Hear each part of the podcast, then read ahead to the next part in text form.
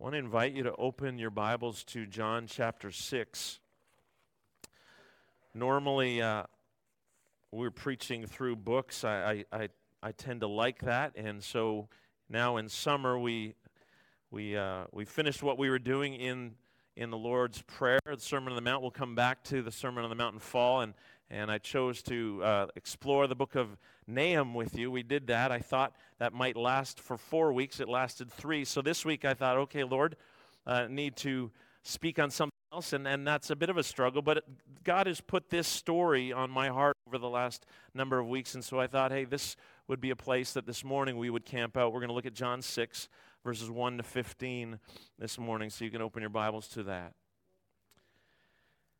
My wife, Chriseline, enjoys cleaning.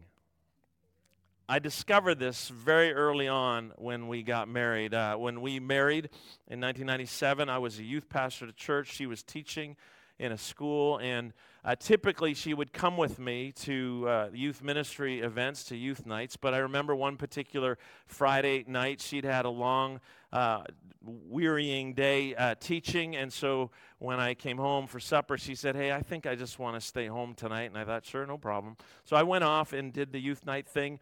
I came home later that night, and I remember this was really weird for me. I remember Chriseline bouncing down the hall and greeting me at the door with great joy. And then she proceeded to tell me that she had spent the night cleaning the house.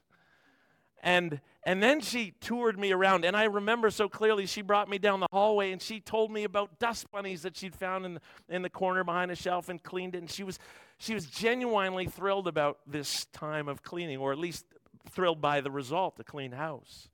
And, and I, I remember thinking, this is, this is a little bit unexpected. Now, I like clean, and I think, I, I think I'm relatively clean. Um, but if there was a competition, Chriseline would wipe me every time, pun intended. She is uh, gifted and enjoys uh, that process. I, I can do it when I need to. But, but one of the things that I've discovered being married to Chriseline is that when I clean something, most of the time she will cl- re clean after me. And and that's okay. I've learned to be very okay with that. But that has hindered my efforts. I've, I've tried less hard because I know that the proper cleaning will happen. She'll, she'll look after those details. So if I leave a few whiskers on the counter, it's not a big deal. It's going to be taken care of. And she told me the other day that that doesn't bless her heart. But so maybe, uh, maybe I need to rethink my effort level. But but she's into those details. She, she cleans thoroughly and is good at it, enjoys getting into those details. This morning, as we explore uh, this story, a story that probably many of us, if not all of us, are familiar the story of the feeding of the 5,000. We're going to explore it in its larger context, and we're going to look at the main point, what, what God has for us here. But I also want us this morning to dig into some of those details, into the corners of this story because I think there is a detail in here that I, I believe God wants to challenge us through, encourage us with this morning. Just before I read to you uh, the text that we're going to look at, I want to get a sense of where we are, where we find ourselves in John's gospel. By this point in John's gospel, at chapter 6, Jesus has already performed three miracles. In John's gospel, he doesn't refer to them as miracles, he refers to them as signs. Uh, three signs have already shown up in the story. Uh, the first was Jesus turning water into wine. Uh, we know that. He has healed uh, the, the son of a royal official from Capernaum and he has healed an invalid at a pool, uh, the Bethesda pool in Jerusalem. Uh, by this point in John's gospel, Two significant conversations have happened between Jesus and others. The first is with Nicodemus, the Pharisee, who, who has recognized that God must be with this Jesus, and he's trying to figure out who he is. And also the conversation where Jesus encounters a Samaritan woman at a well in the middle of the day drawing water by herself. You may know those stories, but those have happened before this. Uh, immediately before this, Jesus has been in Jerusalem. That's where the healing of the man at the pool happened, followed by conflict between Jesus and the religious leaders in Jerusalem. So, chapter 5 closes with Jesus in Jerusalem. uh, chapter 6 opens, and Jesus and his disciples are actually in the north now. They're in Galilee. They're crossing the Sea of Galilee. Now, uh, Galilee is 80 miles from Jerusalem, so we, we're not told about that, that journey. We're not told about other events that may have happened between the end chapter 5 and the beginning of chapter 6. We just simply need to recognize that they're in Galilee at the Sea of Galilee. Another detail worth noting is the timing when these events happen. Uh, we're now well into Jesus' earthly ministry, and this story tells us that it is almost time of the Passover. We know that Jesus' cleansing of the temple earlier on in chapter 2 of John happened uh, at the Passover, and so a year has transpired. Now, we may not always recognize that, but there's a lot that has gone on. There's a lot that we are not told. John has not set out to include every detail of Jesus' life and ministry. Uh, I don't know if you noticed it, John's gospel. In fact, John says that explicitly. His gospel ends with this verse, verse 25, chapter 21. Jesus, Jesus did many other things as well. If every one of them were written down, I suppose that even the whole world would not have room for the books that would be written. I don't know about you, but that makes me curious. I'm like, what else happened? Uh, John 20, Jesus says the same thing, uh, some, or John says the same thing. Jesus performed many other signs in the presence of his disciples, which are not recorded in this book. But these are written that you may believe that Jesus is the Messiah, the Son of God, and that by believing you may have life in his name. So, what I want, what I want to simply highlight is that John is writing with a purpose. John wants us to hear this story uh, the stories of Jesus that he has recorded in his gospel, that, that we might hear them and by believing them have life in Christ, through Christ. That is important in the context of this story. Uh, if you have your Bible, I invite you to follow along as I read John 6 1 to 15.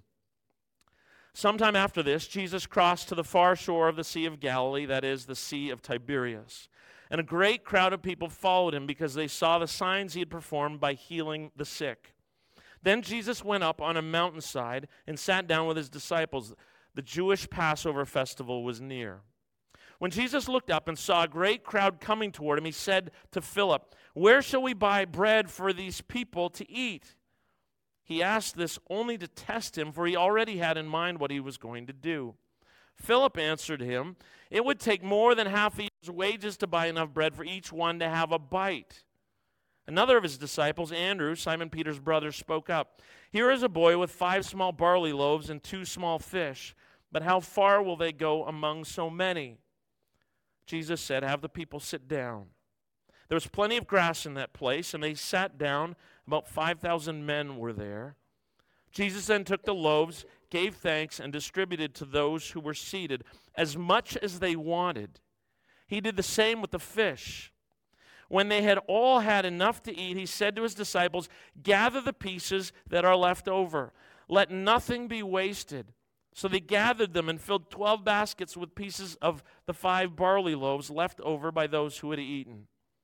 After the people saw the sign Jesus performed, they began to say, Surely this is the prophet who is to come into the world. Jesus, knowing that they intended to come and make him king by force, withdrew again to a mountain by himself.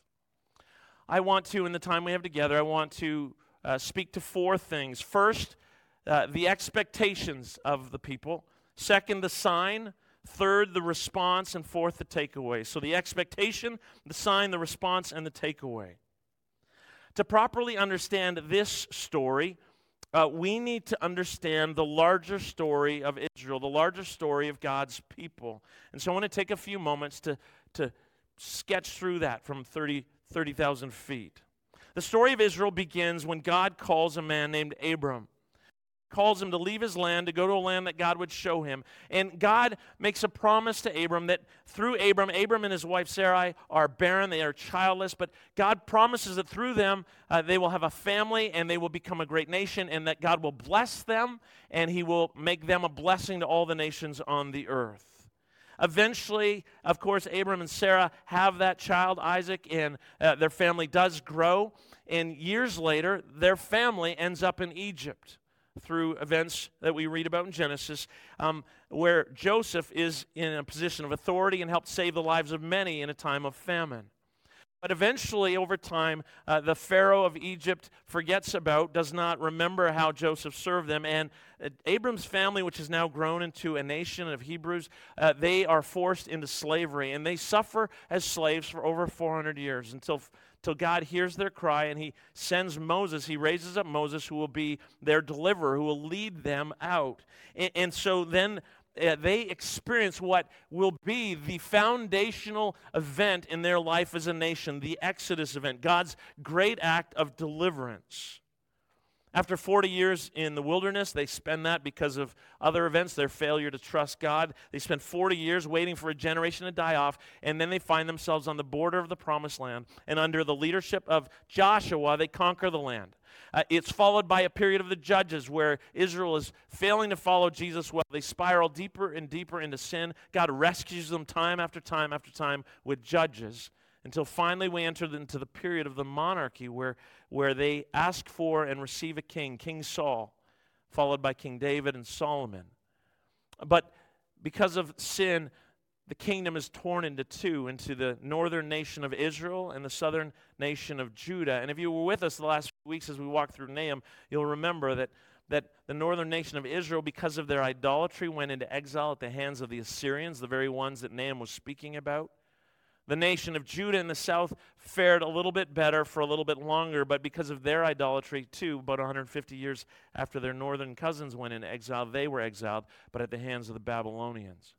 But whereas the northern tribe never returned, the 10 lost tribes, they, they never returned, God promises to Judah that there will be a restoration. There, they will return, that their nation will be reestablished, that a descendant of David will one day sit on the throne. Here, let me read two Old Testament texts that speak to this. Psalm 89 I will maintain my love to David forever, and my covenant with him will never fail. I will establish his line forever, his throne as long as the heavens endure. In Amos, in that day I will restore David's fallen tent. I will repair its broken places, restore its ruins, and build it as it used to be. I will plant Israel in their own land, never again to be uprooted from the land I have given them, says the Lord your God. So, though they've gone into exile, they're anticipating this return. Well, in the days of Ezra and Nehemiah, Israel returns, or Judah returns to the land. Some of them stay where they are, but, but many return. But, but the return fails to meet their expectations. It's just not nearly what they had anticipated. It's, it's, it's, it's so disappointing that the wall is rebuilt and the temple is rebuilt, but, but they remain under foreign control. They don't have their own autonomy. They don't have a descendant of David on the throne. Uh, it, it's not resembling anything like the glory years under David. It's not what they expected. And so, even then, even back in the land, they are continuing to wait. So important for us to understand that. They continue to wait for the fulfillment of their expectations, the fulfillment of what God has promised. Between the close of the Old Testament and the opening of the New Testament, when Jesus comes on the scene, 400 years pass. 400 years of silence. 400 years where the people of God continue to wait, continue to long for this glorious promised fulfillment, of this return. And so by the time Jesus shows up, they're, they're, still, they're still waiting because they're under foreign rule, now the Romans. They, they still don't have their own autonomy. They're still not a, a Davidic descendant on the throne of Israel. They haven't returned to that. And so they're still waiting. They're still waiting. And their expectation is that one day God will send a deliverer, one like Moses, who will lead them in overthrowing their enemies, the Romans, and reestablish them as a sovereign nation uh, uh, with a, placing a descendant of David on the throne. That's what they're expecting. And listen to what, what Moses said in Deuteronomy, speaking of the one who was to come. He said, The Lord your God will raise up for you a prophet like me from among your own brothers. You must listen to him. That, that looms large in the Israelite mindset. It's significant that one like Moses would come, that the fulfillment of this these promises would one day happen. So that's the expectation. That's the expectation they're living with. Let's turn, secondly, to the sign or the miracle. Jesus and his disciples cross the Sea of Galilee. They go from west to east. They go from the area uh, heavily populated by other uh, Israelites, Jewish people, to the other side. We know from Mark's account of this story, incidentally, this is the one miracle story that is included in all four Gospels. Mark tells us that Jesus is trying to take them away to a solitary place to get away from the crowds. Uh, in, in verse 4, we are reminded that it is almost time for the Passover, the celebration remembering the Exodus, the celebration celebrating the Exodus. So it's springtime, it's March or April. Jesus tells or sorry, John tells us that Jesus looks up and he saw a great crowd coming towards him and his disciples. So much for this solitary time that he had planned. And then he turns to one of his disciples, to Philip, and he asks him a question Where shall we buy bread for these people to eat? Now, we don't know precisely what's going on in Jesus' head, but at this point, but it does actually make sense that Jesus would ask Philip this question. Philip is from the nearby uh, town of Bethsaida. So, Philip, hey, where can we get bread for all these people?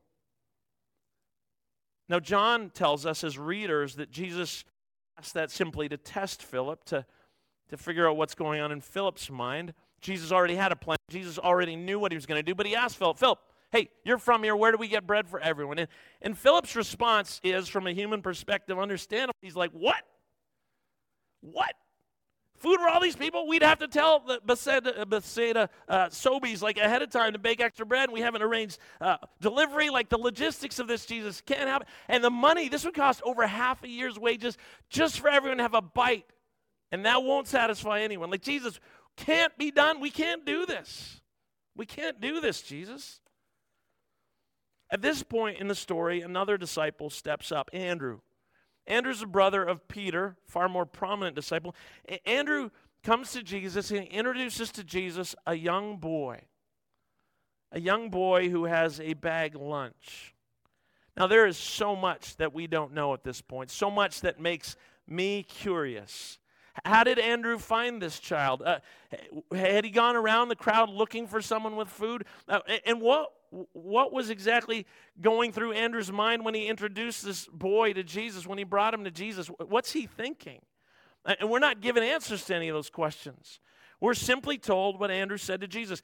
Jesus, here's a boy with five small barley loaves and two small fish, but, but how far will they go among so many? What's Andrew thinking? Like, is, is Andrew thinking, like, hey, you know, Jesus has done some amazing things? Like, I don't know. I mean, certainly he recognizes that this is a tiny amount of food, ludicrously small in the face of this enormous crowd. Some scholars say there were 5,000 men. There might have been close to 20,000 people. And one bag lunch. Just the optics of that. What, what is Andrew thinking? Hey, Jesus, here's a boy with a bag lunch.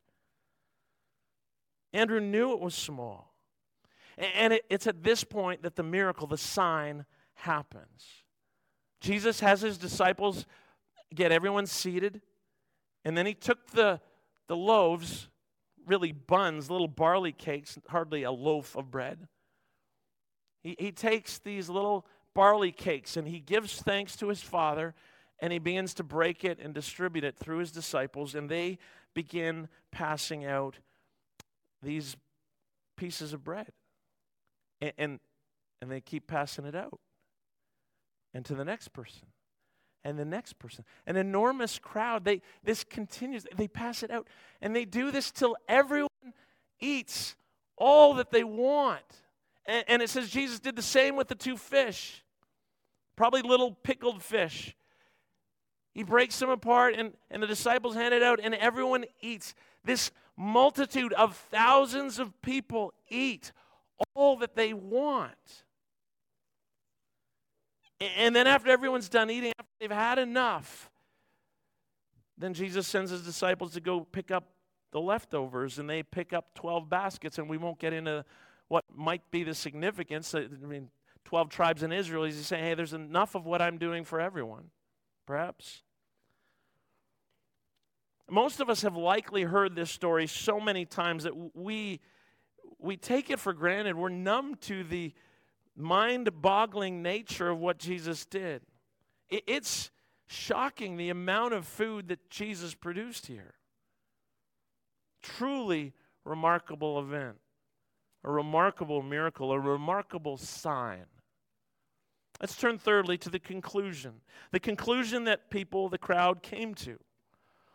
I've said before, and I want to remind you again, if you've been here, you've heard me say this, that Jesus' miracles are not party tricks. He doesn't do these things just to get attention.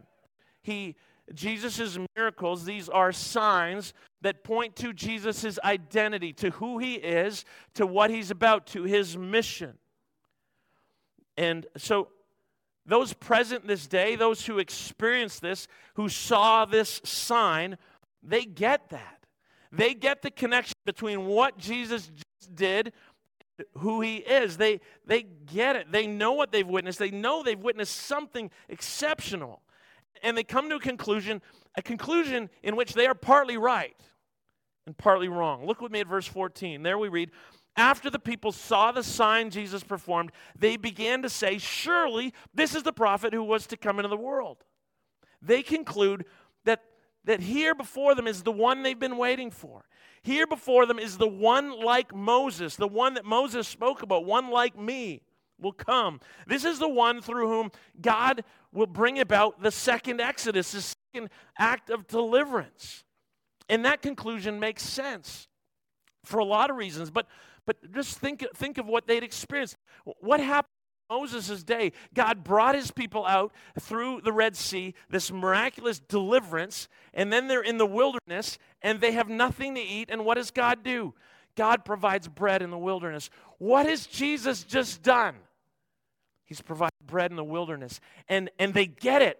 And they see this is the one. This is the one Moses talked about. This is the one who was to come. This is the one through whom this second Exodus deliverance will happen.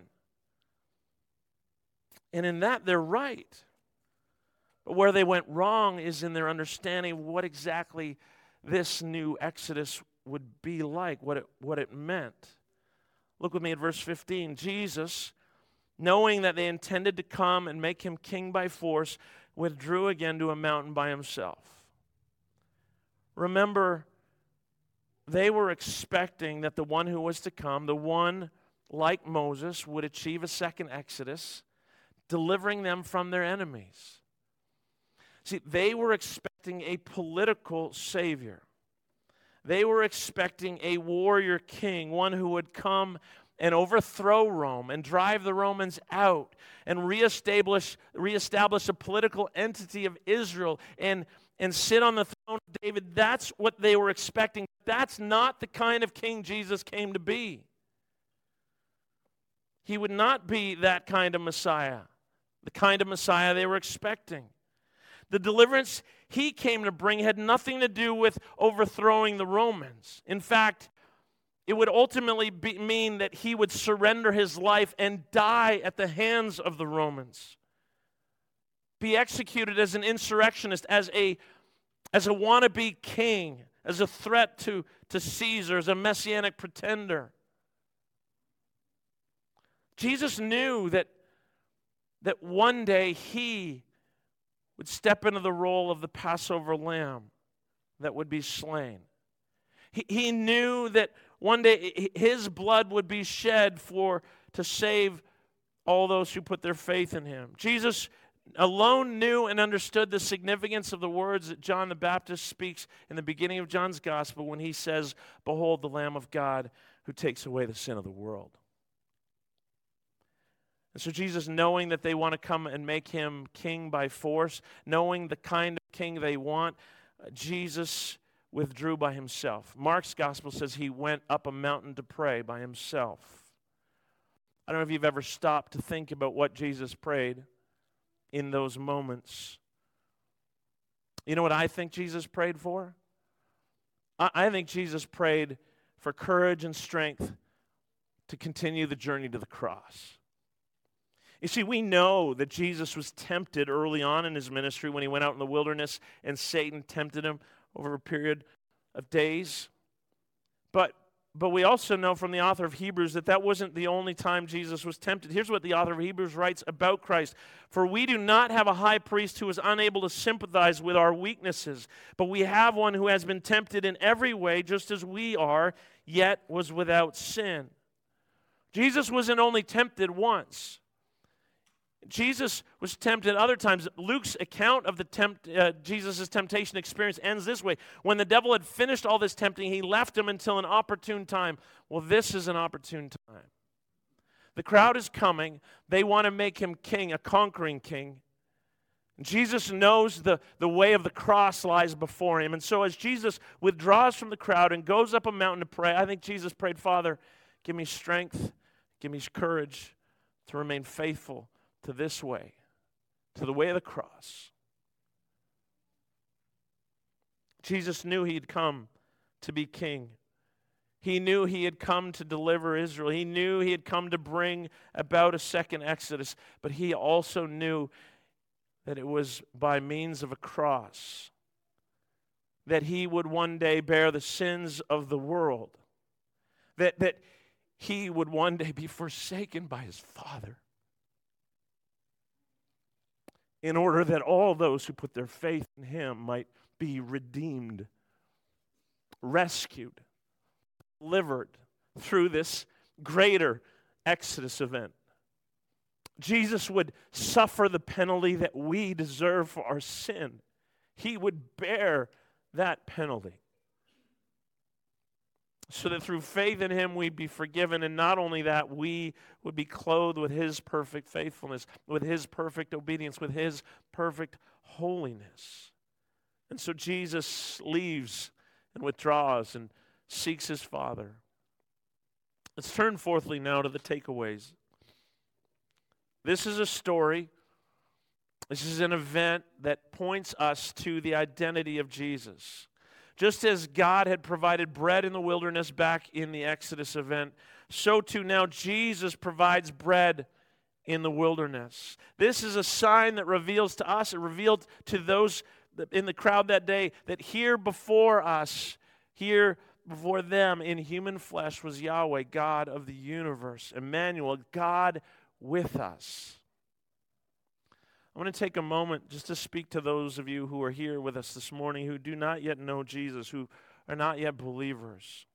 I, don't know where you're at in your exploration of Christianity. I don't know what questions might be running through your head and your heart in this season of your life. And, and, I'm sure that whatever questions you have, they haven't all been answered this morning. But, but I hope that this morning, as we've looked at this story, I hope and pray that today you've seen something of who Jesus is, something about what Jesus is all about. See, Jesus is not just a good man. Jesus is not simply a good teacher. He is God in human flesh. He is Yahweh among us, Emmanuel. And He has come to rescue us. He has come to, to effect a new exodus, a second exodus, to deliver us from our true enemy, Satan and sin and death. That's what this sign is all about. That's what this miracle is all about. And I hope that you see that. I hope that you see who Jesus is and what he is all about. That he has come out of love for you. You see, Tim, Tim Keller says that each this is true of each one of us that we are so flawed that Jesus had to die, but we are so loved that Jesus was glad to die. I hope you see that. I hope you look at this story and you see in Jesus one who has come to deliver you, one who has come to save you, and he invites you to come to him to repent and to believe. Repentance simply means turning, turning from walking your own way, turning to Jesus, agreeing with him about your sin, about your rebellion, about how you've tried to live apart from Him autonomously.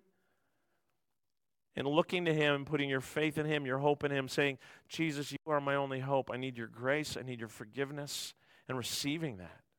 And you can do that now. You, you don't need all your questions answered. You can come to Him anytime. To those of you who are already believers, disciples of Jesus, I, I want to speak to you for a moment as well. And I want to direct your attention to a small detail in this text that we've almost just passed over to this point.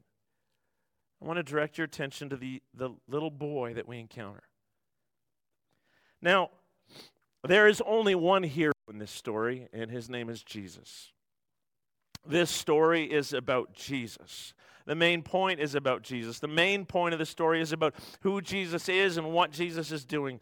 Uh, that needs to be clear. And, and yet, God, in His sovereignty, saw fit that this detail would be included here in John's gospel. It's only John that mentions this little boy.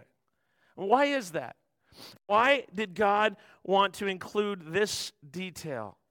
This little dust bunny, if you will. What's the point? What does Jesus want us to see? Now, there are three things that I want to highlight for you. First is this that though Jesus is the hero of this story, Jesus provides a role for this little boy. Jesus didn't need his bag lunch. Jesus could have turned stones into bread. Jesus could have created bread ex nihilo out of nothing. But Jesus included this little boy in the story. He, he honored him by including him in his work, in his great sign. And that's true for each one of us. As men and women, young and old, called by God, redeemed by God in Christ, we have been invited into Christ's story. We're not the hero of our story, but I want you to know this that every one of you has been invited into the story. You have a role that Jesus invites you to play. Ephesians 2:10 Paul writes this, "For we are God's handiwork, created in Christ Jesus to do good works which God prepared in advance for us to do." You and I are invited into the story. We're invited to play a little role alongside Jesus in what Jesus is doing.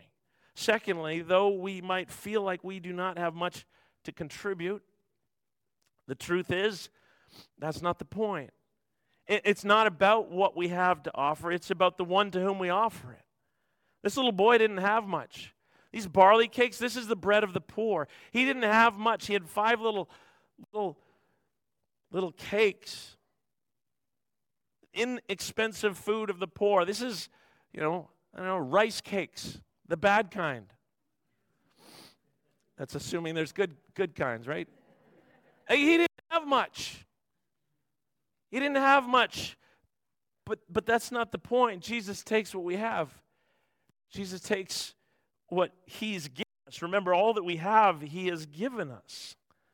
And, and we're simply invited to surrender it to Him, to give it to Him, like this little boy. And, and third, I want you to see the very ordinariness of this part of the story. This, this boy doesn't do anything spectacular or exceptional. He, he didn't have much to offer, just a little simple bag lunch. But he was willing to share it, he was willing to give it. It, it was Jesus who performed the miracle, it was Jesus who did the remarkable thing. He just showed up. He became aware somehow. He became aware of a need and he willingly gave. He, he made a sacrifice, and Jesus did something amazing. I, I want that to be an inspiration to each one of us. In the ordinariness of your life, daily, hour by hour, we are invited to pay attention, to be attentive to the Spirit of God, to be attentive to God's call. And when we see a need, when we sense God leading, in little and what might seem insignificant ways, we can give, we can sacrifice, we can serve, we can surrender. We get to play a small role in the work of God in this world through Christ. We're, we're honored to play a small role in a much larger story, a story in which we aren't the hero, but a story in which we are included. This passage is not ultimately about this little boy, but he is a detail that is included in the story. A detail not mentioned in the other Gospels, but here included. In John's Gospel, God saw fit to include mention of him. And I want that to serve for each of us as an encouragement, as an inspiration. We are not the heroes of the story that we are in. We don't have to be, but we are included. We each have the privilege in the ordinariness of little moments of our day to pay attention to God and to be a part of a bigger story. A bigger story in which He is the hero, in which He gets the glory. and we have the joy of being part of it. Let's pray.